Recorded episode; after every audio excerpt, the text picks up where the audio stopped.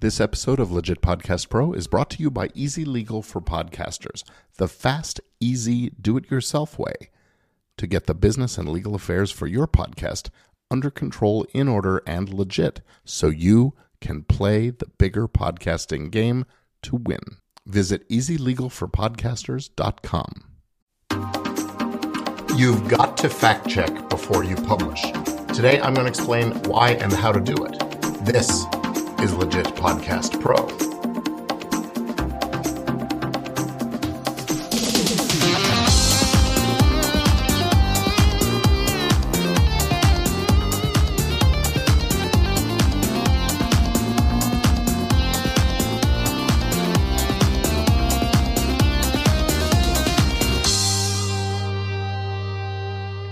Welcome to Legit Podcast Pro. I'm Gordon Firemark, the podcast lawyer. This podcast is for you if you're serious about podcasting, whether in your business or as a career or as a sideline.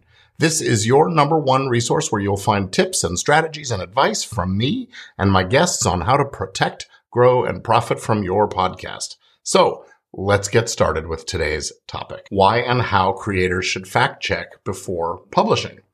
Okay, listen, you are making media. Media has some incredible power. And as the comic book hero says, with great power comes great responsibility. And one of these responsibilities is to get things right. So before you go live, before you record, and definitely before you publish, you've got to check your content and make sure. You've got to fact check. Now, why is it important to fact check your content? Well, fact checking is an important part of the content development and creation process for podcasters and YouTube creators for several reasons. One, accuracy. Fact checking helps ensure that the information you are presenting is accurate and reliable. This is important because your audience may be relying on the information that you present as a source of knowledge and understanding. Two is credibility. By fact checking your information, you can build credibility with your audience. If you are known for presenting accurate, reliable information, your audience will be more likely to trust and value your content as you go forward. Avoiding misinformation. Well, fact checking can help you avoid from spreading misinformation, which can have serious consequences. Misinformation can lead to misunderstandings and could even be harmful if it's used by people to make some kind of important decisions. Fourth, professionalism. Fact checking is a professional practice and it is expected in many, many fields.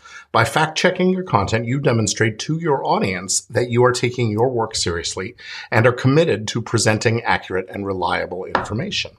And next, legal liability. Fact checking can help you avoid legal liability by ensuring that the information you present is accurate and reliable. And if you present false or misleading information, you could be at risk of being sued for defamation or false light invasion of privacy or misleading or unfair business practices and much more. Fact checking to ensure that the information you present is accurate and verifiable can help you avoid these risks. So how do you do the fact checking? Well, it's not always super easy, but it's really not that complicated or hard to do either. Fact checking fundamentally is just verifying the accuracy and reliability of information. So here are some strategies. First, check the source. Look for information from sources that are known for producing accurate, reliable content. This could include reputable news organizations, government websites, academic institutions. Now, I know that reputable is often something that exists in the eye of the beholder, but just because a source agrees with your own worldview, that does not make it truly reliable. Look for the sources that have the widest reach and are trusted by the broadest possible chunk of society. Look for multiple sources. Try to find information from multiple sources that will get you a more complete picture.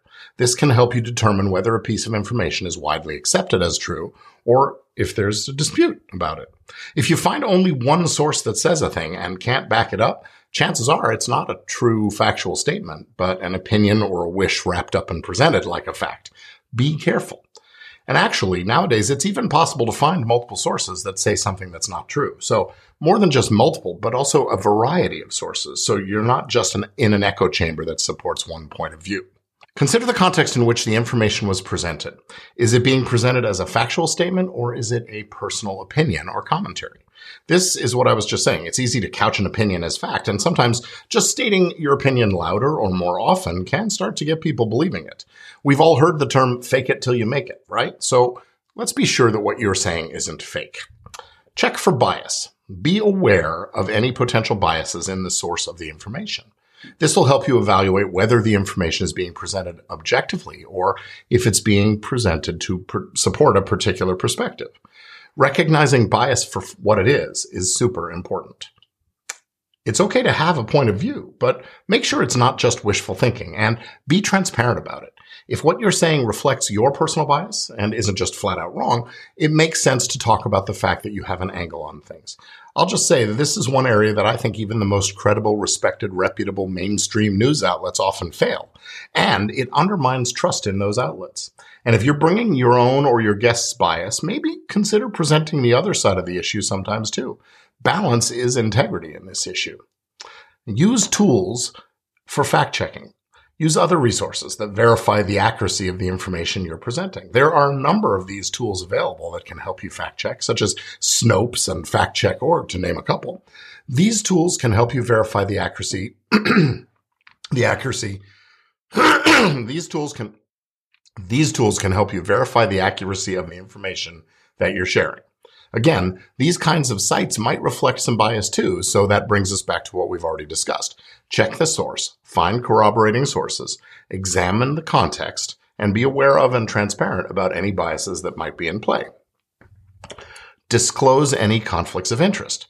If you or any of your guests have conflicts of interest that could affect the accuracy of your information, be sure to disclose them to your audience.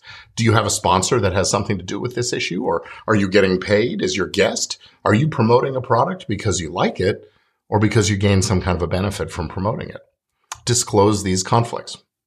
The FTC has a set of disclosure guidelines for influencers, endorsers, and affiliates. And guess what? Podcasters and YouTube creators, well, we have reach. So we are influencers. Congratulations. Use caution when presenting opinion or commentary. Be aware that presenting opinion or commentary as fact can expose you to legal liability, even if it's not your opinion, but maybe your guests. So when presenting opinion or commentary, make it clear to your audience that it's your own or your guest's perspective and not a statement of fact. Overall, fact checking is the right thing to do. It is important for podcasters and YouTube creators because it helps It helps to ensure that the information you present to your audience is accurate, credible, and free of misinformation. This can help build trust with your audience and establish you as a reliable source of information, and it'll keep you out of all kinds of legal hot water too. And by the way, if you do get a fact wrong about a person uh, or a business or a product and you publish it, well, you might get a cease and desist letter or a demand for a retraction or correction. And if that happens, be ready, willing, and able to make the correction or the retraction. There are laws that will, in many states, that will drastically reduce your liability if you respond to a demand for retraction or correction in a timely fashion. So that is the short course in best practices for fact checking before you hit publish. I hope you found this helpful. I'm Gordon Firemark, the podcast lawyer, and I will catch you next time.